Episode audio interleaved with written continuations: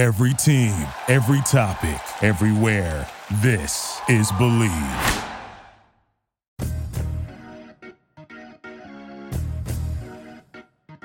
Welcome to the Everything USC podcast on the Bleav Podcast Network, Los Angeles' number one sports podcast network, the only place with the show for every team in LA and much, much more. We believe in our teams. Do you believe? I'm Nara Weng, and my guest for episode 44 of the Everything USC podcast has many jobs, among them play by play voice of the Los Angeles Sparks, KTLA sports reporter, and a fellow host on the Bleav Podcast Network as he does the Bleav in 49ers show, Rahshaun Haylock.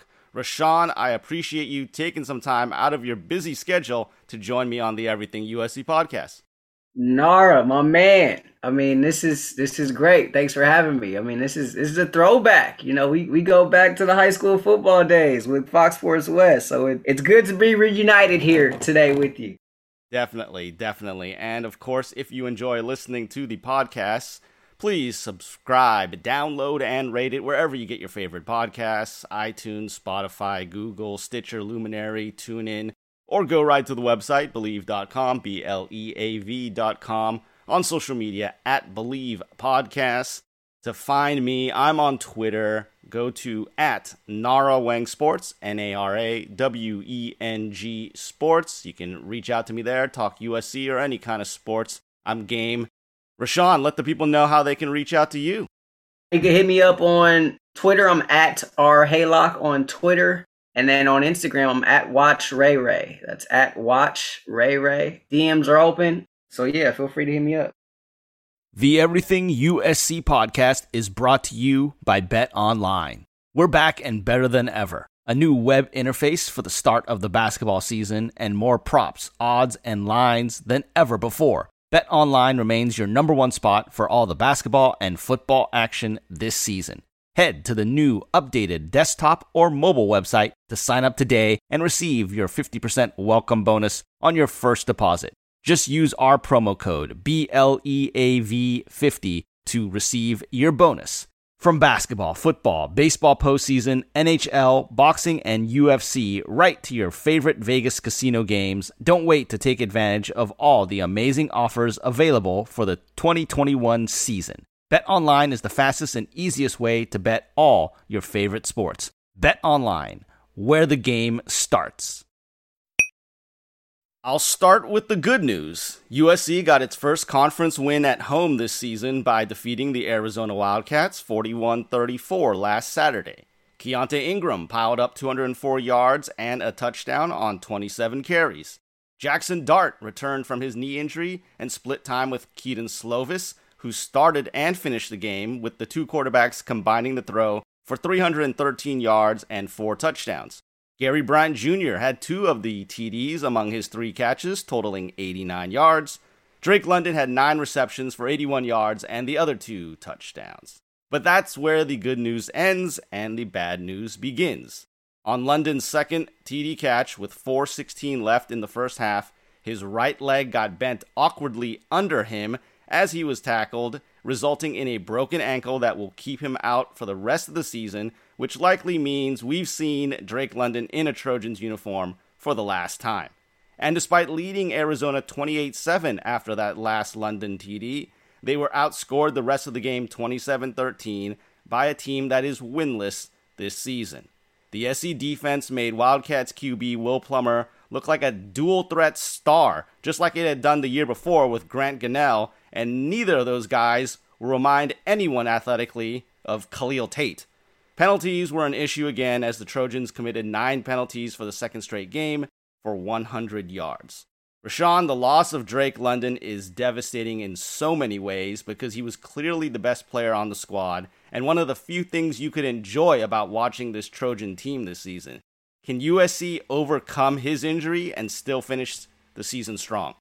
I don't know about overcome. I mean, at this stage, what's overcoming, right? Like, is it just getting to a bowl game? Is it winning a game the rest of the season? Like, I mean, the way this year has gone for SC, I mean, it's tough, right? So they're going to miss him. That's a key cog in the offense. I tend to think they were a little too Drake dependent, in all honesty. It looked like that was really the only direction Kedon really liked to look, right? Was in the direction of Drake London. And look, don't get me wrong, I mean that's a that's a great place to go. I mean, he is without a doubt, you know, a legit wide receiver. He's a pro.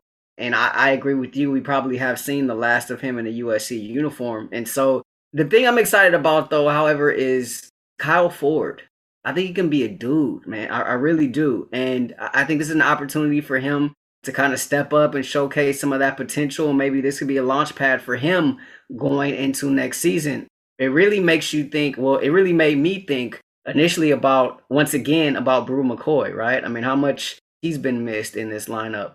I mean, obviously he's going through, you know, his legal stuff or what have you, but you have a Bru, you have a Drake. I mean, the wide receiver core looked a lot different prior to the start of the season as it did after the season started, and then obviously after as it does now with the injury to Drake. So, I mean, I, think it's possible for them to find some cohesion, but I, I think it's an opportunity, right? Who's gonna step up, man? I'm looking for Kyle Ford to be that guy. Yeah, Kyle Ford, big time recruit, came in and has been dinged up by injuries during his time at USC. So, this is going to be an opportunity for him to get more playing time. You'd like to see Taj Washington maybe get more opportunities. Gary Bryant Jr. clearly is the deep threat. He only had three catches, but led the team in receiving yards and got the two touchdowns in the game against the Wildcats. So, we're going to see how they collectively try and make up for the loss of the guy who was going to win the Biletnikoff Award. He maybe should still win it anyway. I mean, he might not because of missing the games, but Drake London, clearly the best wide receiver in the country this season. He will no longer be playing for the Trojans for the rest of this season. And if, as everyone expects, he will put his name into the NFL draft, it will be the last time we've seen him in a USC uniform. However, there were some positives. I mentioned Keaontay Ingram. He seems to have stepped up and taken over the lead back role, had his biggest game as a Trojan with the 204 yards on the ground. And then we saw the return of Jackson Dart, the heralded true freshman quarterback from Utah, who came into that Washington State game and really kind of had a spark for the Trojans in that one, but tore his meniscus, had some surgery. He's back, and they split time with him and Slovis. How do you feel about that two quarterback rotation. Should interim head coach Donte Williams keep it, or should he just pick one and go with one guy? I don't like it at all. I get what Coach Williams is doing. He wants to promote a culture of competitiveness and, and guys competing and everything. And, and you want that. You want that at every spot on the field except for quarterback, right? Like that's the one position where I feel like you want to have a guy, you need to have a guy. And oftentimes they say if you have two, you don't have one. I tend to disagree from that standpoint, I think the Trojans may have won. and I, and I think that guy may be Jackson Dart. I was listening to Pete Arbogast on the radio call the game, and, and he just talked about how you know when he was on the field, it looked like the USC offense had a different juice, right? It had like a little different swag to them when he was out there behind center, and that's not really a good look for Keaton Slovis. If Dart is the guy who's sort of has become a galvanizing player of sorts coming off that bench, right? And so I think Dart's the guy. I think now it's time to look at him and, and to go to Jackson Dart. I think had it not been for the injury, he likely would have been the starter by now. And so I think he's your guy. I, I think we've seen what more can Kedon show us at this point, right? I, I think we, we've seen all all that we need to see from Kedon. And it's not all him. I mean, some of it is this this offense, and I mean that's a whole nother conversation. But I think we've seen the best of Kedon Slovis, and I think now's an opportunity for Jackson Dart to step in and take over the reins.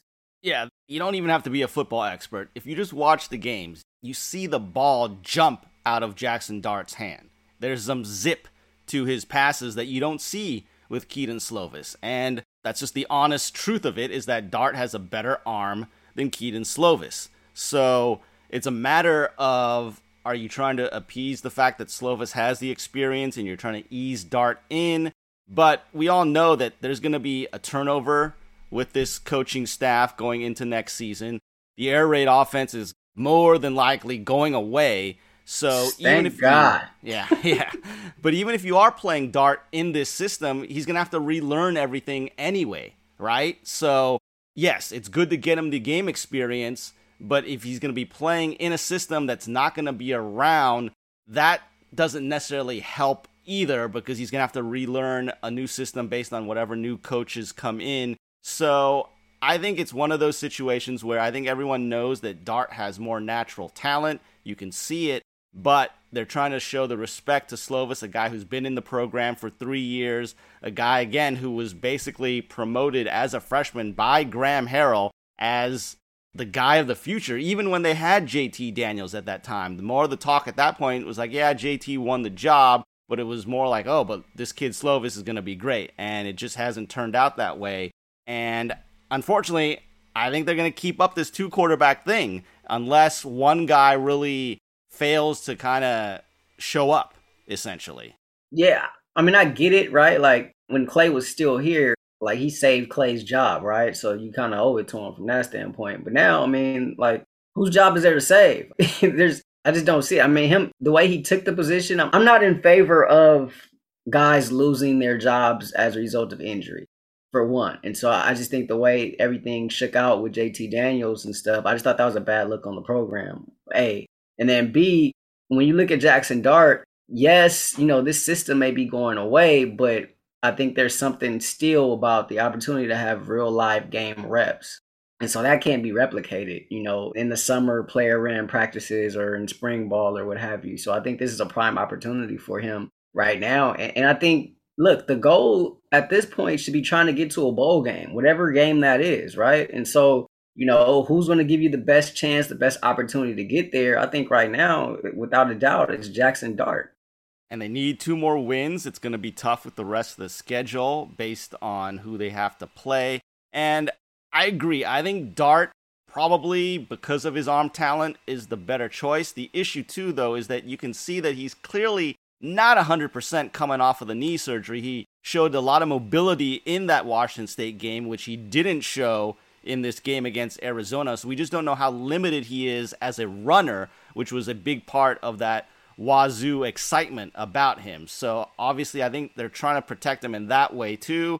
And so we'll see. I would expect them to keep up with this Slovis starting, play a couple of drives, put in Dart, play a couple of drives, and then maybe if one guy isn't doing so well, they might make a determination later in the game. But I agree with you. I'm not a big fan of that two quarterback rotation. I mean, I go back to the days when I was in school when they had you know, Brad Otton and Kyle Wachholtz and tried to pull that two quarterback rotation. And that didn't work out. It turned out that obviously Brad Otton was the better quarterback and he led the Trojans to a Rose Bowl. So if you can find one, I think you should pick one. But we're going to see how this all plays out. Again, a lot of turmoil, a lot of intrigue within the program for this season. So It'll be interesting to see how everything turns out. Again, this is the Everything USC podcast. I am Nara Weng. My guest today is Rahshaun Haylock, fellow Bleav podcast host, doing the Bleav in the 49ers show with former 49er Super Bowl champion Eric Davis. He's also the play by play voice of the LA Sparks, and you can catch him on KTLA reporting on sports as well.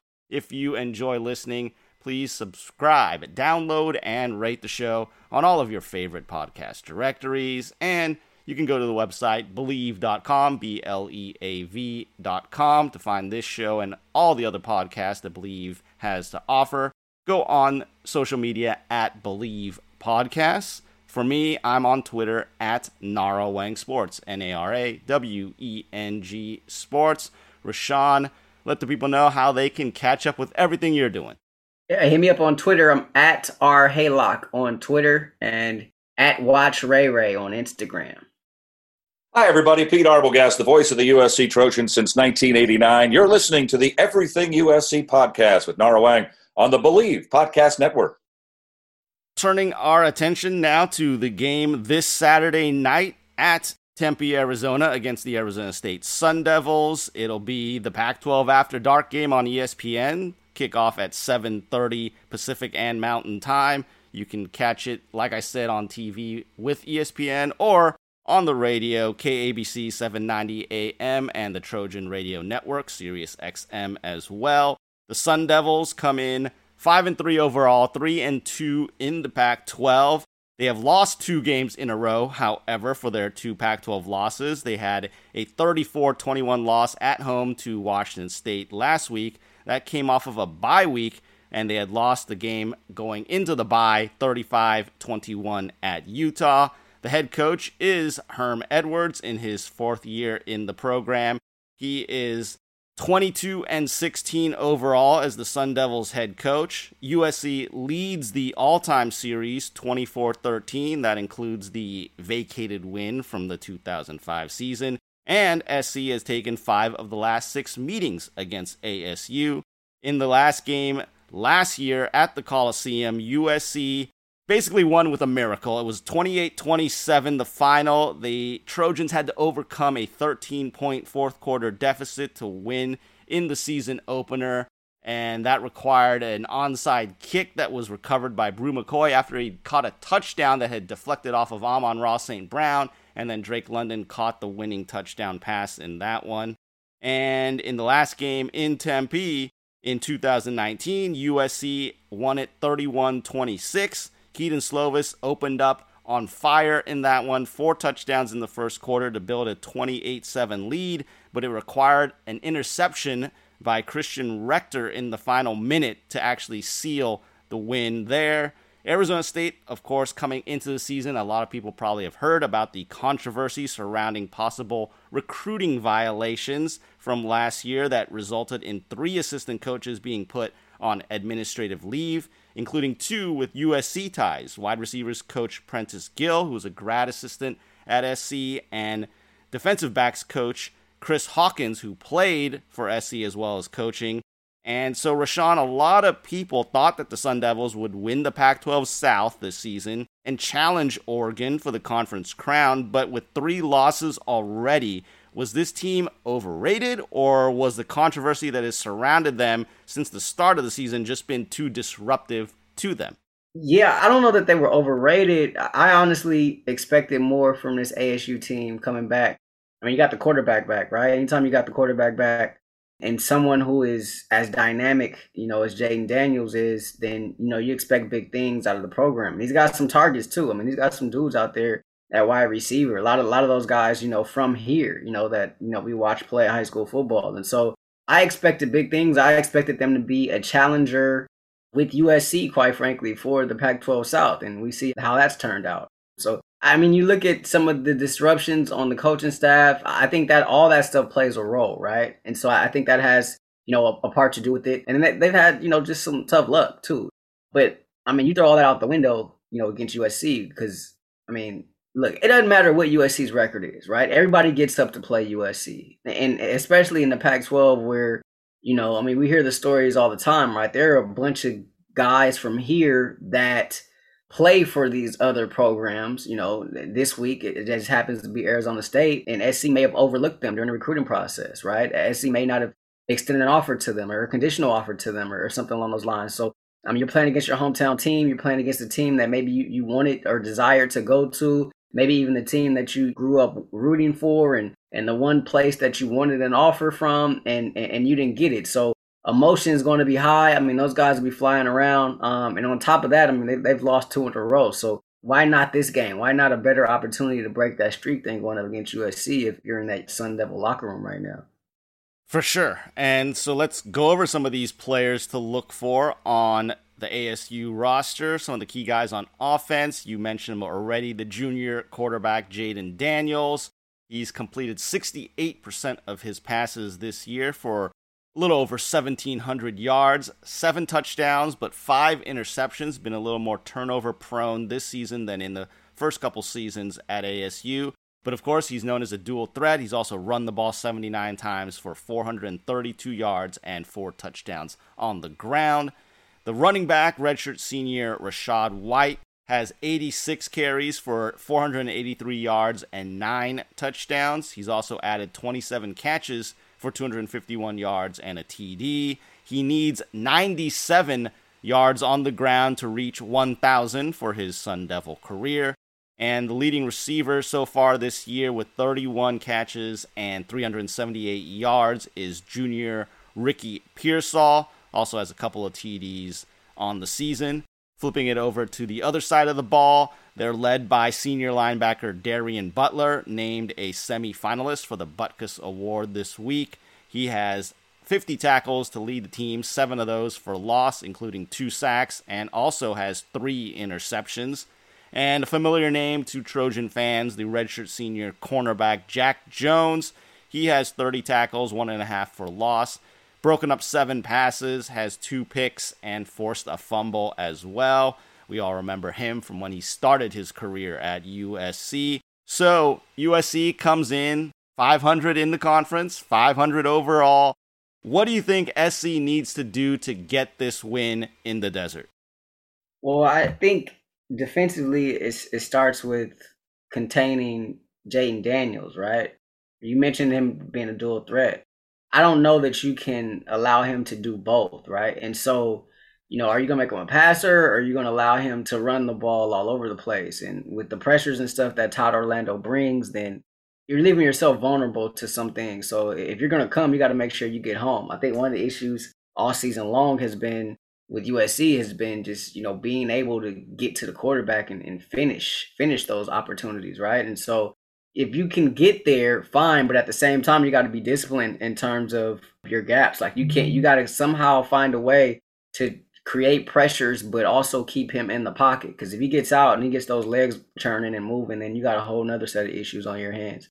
So I, I think that's the key for them defensively. And then on the offensive side of the ball, it's make a play. It's step up, you know, whoever that is, whether it's in the run game, whether it's in the passing game, you know, those receivers on the outside, like it's time for guys to now step up and start making some plays um in USC uniforms. And so we go back to the quarterback situation, right? Like who's it going to be? Like is it going to be Jackson Dart? Is it going to be Kedon Slovis, right? Like which one of these guys is going to take the reins of this position? Like who's going to leave no doubt? You know, who's going to make the fans just kind of scoff at the fact that they were actually taken out of the game because they're playing so well, right? You, you need one of those type of opportunities, right? You mentioned Pac-12 after dark. It's Tempe, Arizona.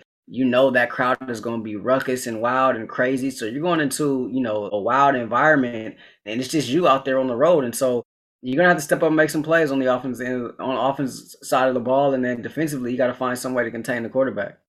Yeah, I mean, if you can't contain Will Plummer from running, right? How are you supposed to contain Jayden Daniels? I mean, that's the key here. Is that Jayden Daniels is going to be the best athlete they're going to see at quarterback this season, and if you can't stop Will Plummer from being basically a dual threat guy, when we know he's not athletically a dual threat guy, then you might have some issues with Jayden Daniels. So that's going to be, I believe, the biggest key there. I think Rachaad White is going to be a tough handle as well, as he has done really well this season and he's experienced. He knows what it is like to play against USC. And on the other side, I think USC has to find a way to get explosive plays, but can you do that without Drake London? ASU despite some of their issues, they have been one of the best teams in the country in limiting explosive plays. They gave up a 40 yard play for the first time all season against Wazoo. That's the only one they've given up. They were the last team in the country to give up a play of 40 yards or more. They've only given up nine plays of 30 yards or more all season, which is one of the best marks in the country. So, despite some of their issues, they have been able to contain teams from getting big explosive plays. I think SC is going to need to try and get that. I would expect them to try and do that with Jackson Dart because of the bigger arm on Dart. But when you're missing that key cog in Drake London, like you said, who's going to step up? Is it going to be Kyle Ford? Is it Taj Washington? Is it going to be Gary Bryant Jr.? Or is it someone else who's going to get an opportunity as well? And so I think there's a lot of questions to be had here with this team. Oh, there's so many, so many questions, right? And then, but to that point, like, yeah, you want to have some explosive plays, but I think even more important than that is just sustaining drives, right? And and that's something that we've seen this team have a, a tough time doing. Not necessarily just this season, but you know, last couple of seasons, like just being able to sustain a drive, right? Keeping your defense off the field and, and fresh and not having to hurry them back out there because of another because of another three and out situation. Like, can you be able to do that on the road in a hostile environment? I think that's going to be key. And also, I mean, look at Gary Bryant. I mean, yeah, he's the the deep threat, so to speak, but like there are so many opportunities to get the ball in his hands, right? That that he can be dangerous. Um, I mean, he's a playmaker, right? Like you got to find a way to get the ball into his hands and not necessarily like overthink this thing. Like you see what he can do in the return game. I mean, why not try to use some of that skill set on the offensive side of the ball as well? Like just simple stuff like that has just been like mind boggling to me. Totally agree. You know, I'm not a big fan of the bubble screen per se, but Gary Bryant's a guy you'd maybe try and run that to. A quick slant to him, get him some run after the catch opportunities. Totally agree with you there. So it's time for us to make our predictions for this game. Everyone looking forward to the prediction segment on this Everything USC podcast every week. So let me update you on how it's going. Last week, the editor of Trojans Wire, Matt Zemek, was my guest, and for the players that we believed in, I went with Kana'i Mauga. He took Chris Steele. We both went on the defense, and of course, I had mentioned that hey, it has to be basically a Drake London free zone because we all know he's the best player on USC. So we got to try and take someone besides Drake London, and then of course Drake gets hurt. So I hope I didn't jinx that whole thing by saying that we couldn't pick Drake for the players we believed in anymore. But Kana'i Mauga finished the game leading the Trojans with 10 tackles, seven of them solo. He did, however, have a 15 yard face mask penalty in the game. And Chris Steele, five tackles, all of them solo tackles, and he forced a fumble. So I'll let you decide here. I'm calling it a tie in that regard. Do you agree, or do you think he won or I won on that player? I, we can call it a tie. We can call it a tie. I'm with you. I'm with you. All right, so that's a tie there. For the game score, I had it 34 17 for USC, not covering the 21 point spread that they were favored by when we recorded the show. And he had it 38 10 SC, so I will pick up the win there because SC only won by seven points. So I got that by them not covering the spread. And then in the prop bet, for last week, Nara's no doubter was that the two teams would combine for at least 750 yards of total offense. They went way over that, 1,013 combined total offense. And wow. Zemek's zigzag was that Arizona would fail to reach 200 yards of total offense. So he was way off, obviously, there, with Arizona piling up 466 yards on offense against the Trojan D. So I got two wins, and there was a tie for the last spot there last week. So now on the season, updated standings, I've got 10 correct. My guests have seven, and there were three ties. So got myself a little more of a cushion after last week. So now we're going to do our predictions for this week. First, the players we believe in. And for this week, I'm going to go with Gary Bryant Jr. I think he steps up and takes over for some of what Drake London was contributing to USC. Rahshaun, who is the player you believe in for USC? So I like the pick with Gary Bryant. I think he can do some things. I'm going to go defensive side of the ball. I'm going to go with Drake Jackson. I think this is a big game for him, right? If you go back to his recruiting process, like he was really torn between USC and ASU, and, and being able to go back there and, and play in this game, I think it's going to be a big one for him. So I'm expecting a big night from Drake Jackson. All right, so one of us going offense, the other going defense for the players we believe in. And now for the game score. I'll let you go first, Rahshaun. What do you think it's going to be? And just so everyone knows, currently as we record this on a Wednesday afternoon on Bet Online, USC is an eight and a half point underdog. Of course, Bet Online, a sponsor of this show, so we use their line. Currently SC an underdog for only the second time this season. The other time was against Notre Dame. So, Rahshaun, what do you have as the game winner and score? I'm going to go 32 to uh, 32 24 ASU. 32 24 ASU. So SC would be barely covering the eight and a half point spread there. And for me, I am also going to pick the Sun Devils to win by just a little bit more than you. I'm going to say it's 30 20 Sun Devils in this one. So a 10 point spread for me. So essentially, if ASU wins and USC covers, then you're going to take the win there. And if ASU covers, then I'll take the win. That's how that one will turn out. And so now it's time for the prop bet pick. Nara's no doubter for this game against the Arizona State Sun Devils. I'm saying that it's going to be a little bit sloppy for Pac 12 after dark, and that both teams are going to combine for at least four turnovers in this game. So, at least four turnovers between USC and ASU on Saturday night. Rahshaun, what are you going to call your prop bet, and what is it? This is Ray Ray's rollout, and we're gonna. I, this is new to like I, I. I don't really. I'm not a big. uh I don't really do you know spreads and and prop bets and stuff. But so I'm gonna go with uh, Kyle Ford. Five catches for Kyle Ford. There we go. All right. So Kyle Ford getting five catches in the game is going to be Ray Ray's rollout. I like it. I like it. yeah. it. So to recap the predictions for this week, USC against Arizona State. The players we believe in, I'm going to go with wide receiver Gary Bryant Jr., Rahshaun taking the linebacker Drake Jackson. For the game score, we're both picking against USC. We're taking the Sun Devils to win in Tempe. I'm going 30 20 ASU.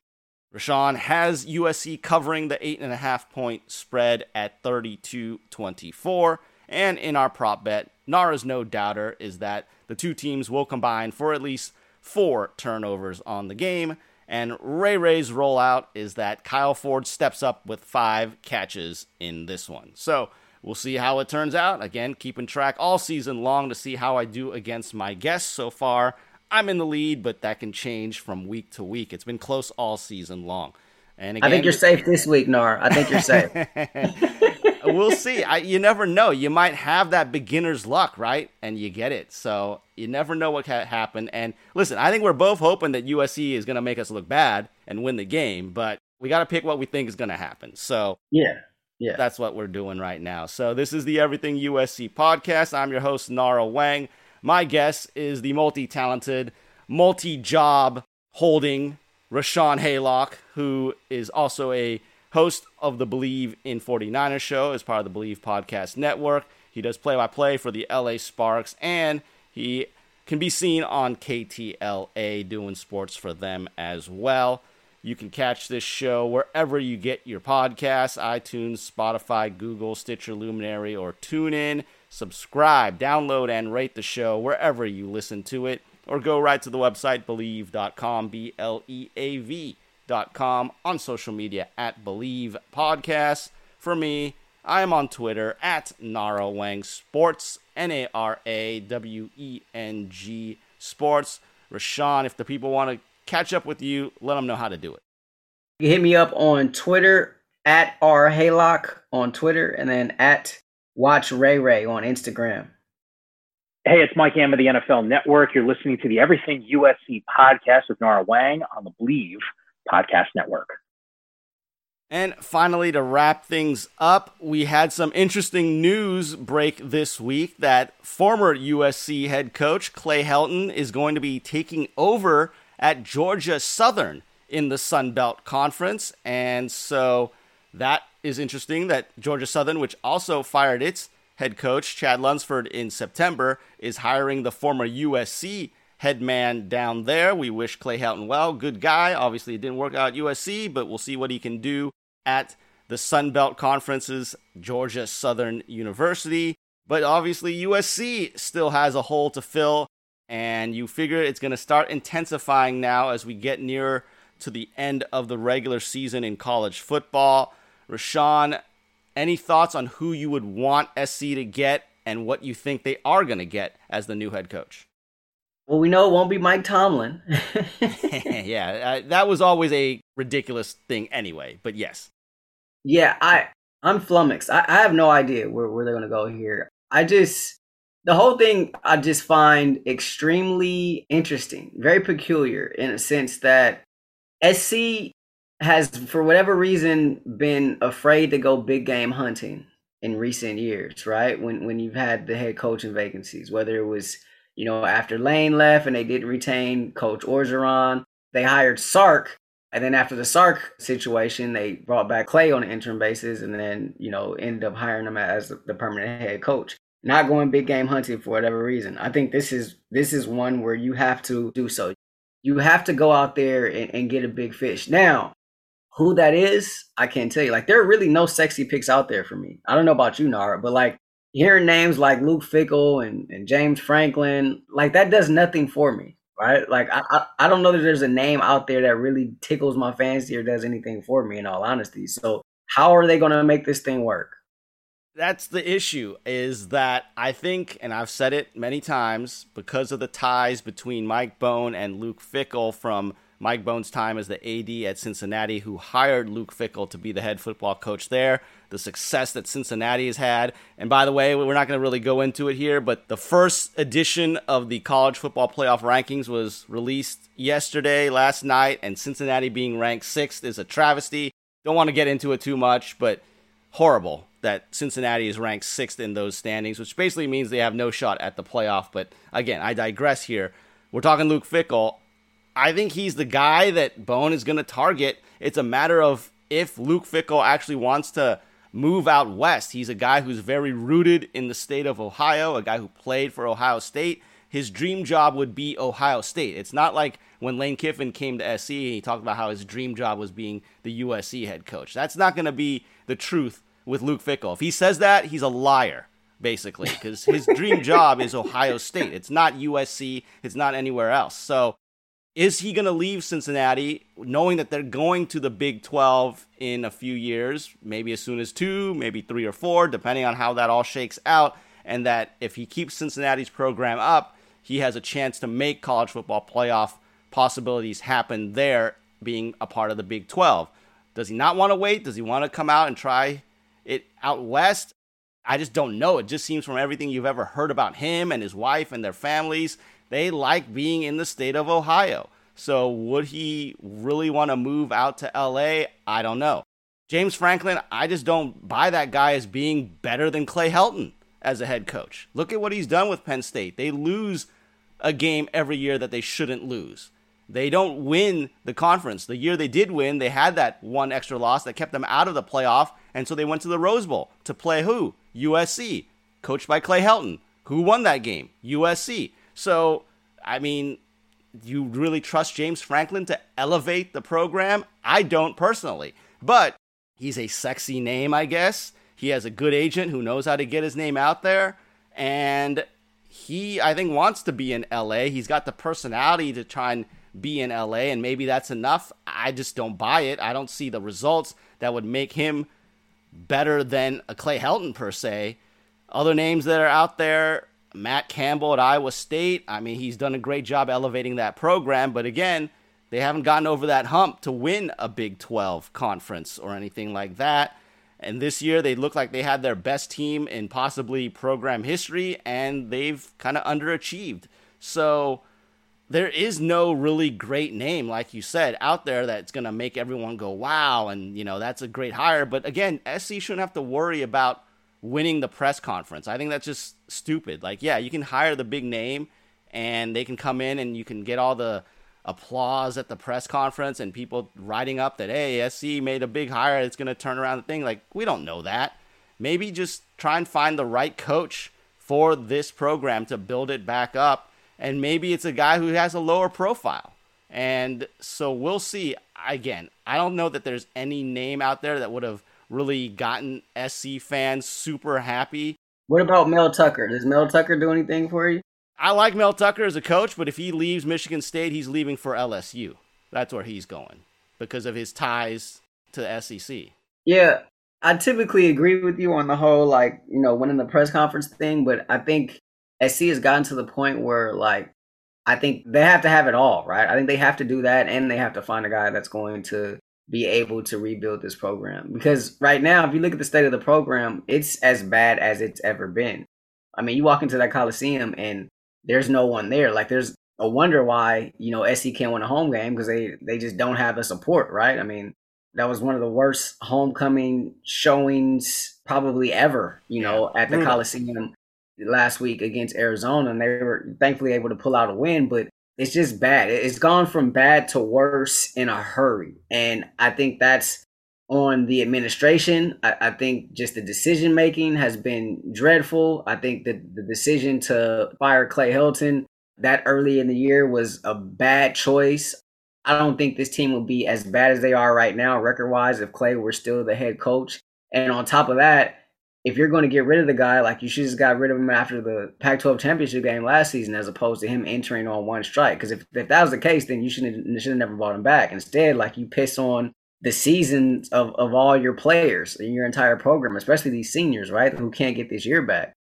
A pipe dream for me, and this this is a pipe dream, but I mean, I would write a blank check. If we're writing blank checks, like who, like who, if you could write a blank check, who would you write a blank check to, Nar? If I could write a blank check to anybody, I mean, there's a few guys I guess I could write a blank check to out there, but they're not attainable. I mean, you'd go after like the Nick Sabans of the world, right? Like a guy who's proven basically that's a championship level coach, but he's not leaving Alabama for USC. You know, I mean, that's like that's the pipe dream out there that oh, a guy like a Nick Saban would come or a guy who's an NFL coach now like, like Mike Tomlin stuff. Like that's why it's just it's not realistic to be thinking about those guys. But uh, who did you have in mind if you could write a blank check? I'd go to Kirby Smart. Yeah, I mean, I, but I mean, there's, I mean, like you said, there's probably, I mean, he's an alum, right? So there's probably no way he leaves Georgia. But you just look at the program that he's built there. You look at what he's doing on the recruiting trail.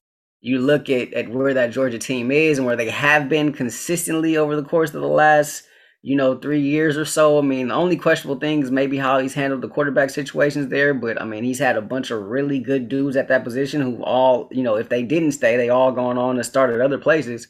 And so, if there was any negotiating to be done, I'd tell the guy name his price, right? You know, and I'm talking 10 million, 11 million, maybe a year, you know, for that guy. Because I think he's the best coach in college football right now not named Saban. And I think Kirby's got he's got more left to coach than maybe he doesn't, right? Where Saban may be on maybe the tail end of his career. That may be the pipe dream for me. But I mean, I, I don't know. Like there's there's no sexy name out there. And, and people go back to Pete Carroll and how he wasn't the first choice. He was maybe the fifth or sixth or seventh choice or whatever. And you know, who who's a comp to that? You know, maybe a former NFL guy who wasn't necessarily successful at his first stop but can bring in a ton of energy. Like who would that guy be? I know that's been a lot of the conversation amongst Trojan fans. Um, there are a lot, a lot more questions than there are answers, and this thing is just a mess. Right, and for me, that comp, the closest to that is Bill O'Brien, the offensive coordinator at Alabama, who had been the Houston Texans head coach, had been successful in helping Penn State transition out of the Paterno years after the issues that they had there in Happy Valley.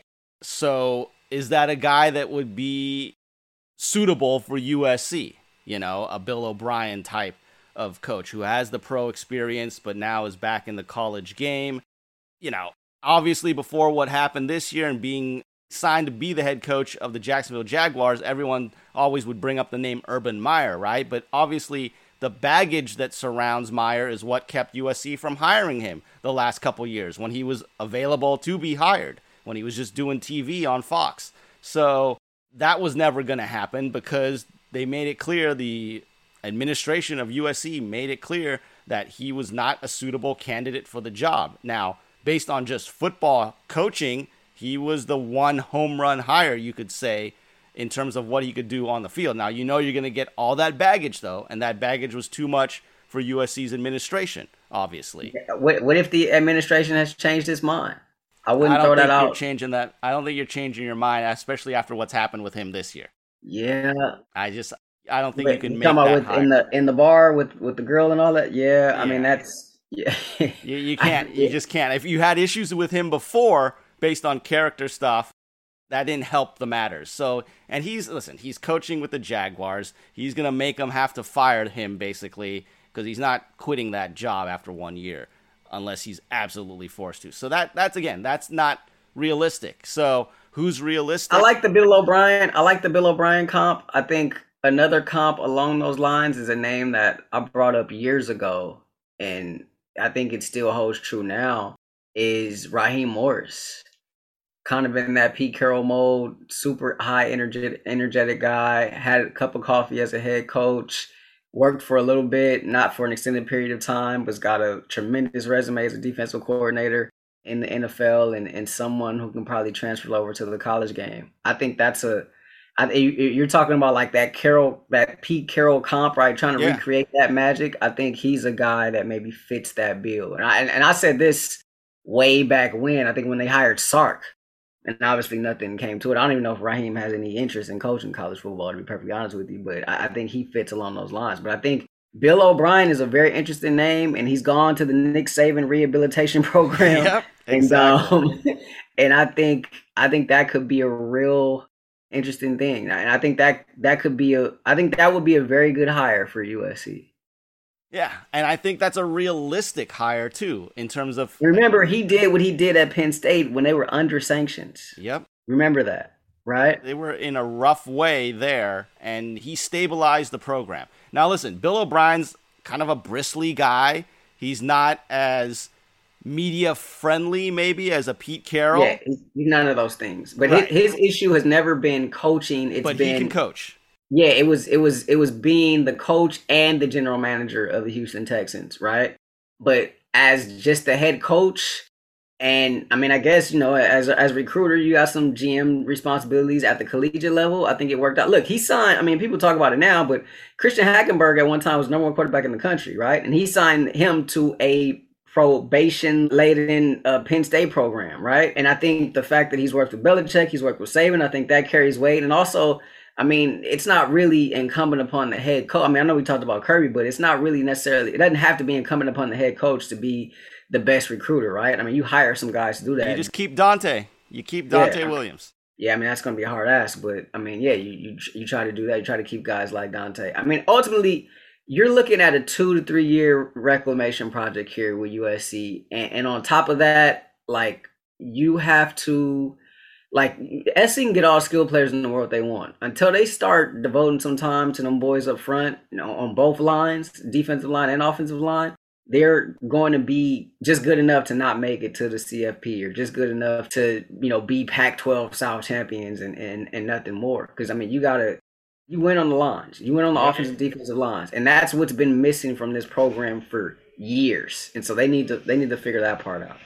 Exactly. Whoever comes in as the next head coach for USC is going to have to make that commitment to not just get the splashy hires at the skill positions, but to fix the fundamental issues that have plagued USC over the last decade or so. And again, we don't know who it's going to be. We're throwing names out there, but it seems like USC is going to have to get going to figure out who they're going to get as their next head coach here. So, Rahshaun, it's been a pleasure catching up and talking some USC football with you today. And looking forward to USC basketball too, both the men and the women, right? This season. Yeah, absolutely. I'm excited about the women of Troy. Uh, Lindsay Gottlieb, first year head coach. I think she's. You've already seen changes to the program, and they haven't even played a game yet. So I am pumped about what she's going to do with this program.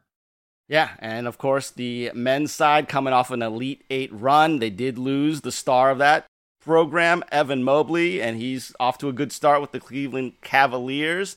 And so we'll see how Isaiah Mobley, his older brother, maybe takes over the reins as the lead guy for the USC men. The USC women, you've got Alissa Pili back, and a lot of the people who were maybe doubting what USC was going to do. You saw Mike Bohn put in a lot of money for the women's program. Just hiring Lindsay Gottlieb away from the Cavaliers showed uh, renewed, basically vigor Commitment. to try and absolutely yeah, to yeah. try and build that program back up to the heights that they had in the '80s when you had Cheryl Miller and Cynthia Cooper, the McGee twins, and that greatness from the women of Troy then. So Looking forward to the start of basketball just around the corner as well for the men and women of Troy. And it's been good to talk to you, Rahshaun, and uh, hopefully we'll do it again soon.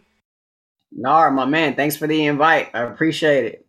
So, for my guest, Rahshaun Haylock, I'm Nara Weng. Thanks for joining us for episode 44 of the Everything USC podcast presented by Bet Online on the Bleav Podcast Network, Los Angeles' number one sports podcast network, the only place with the show for every team in LA and so much more.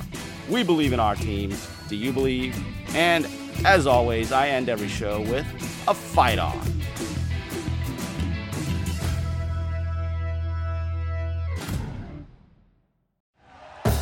Thank you for listening to Bleav. You can show support to your host by subscribing to the show and giving us a five star rating on your preferred platform.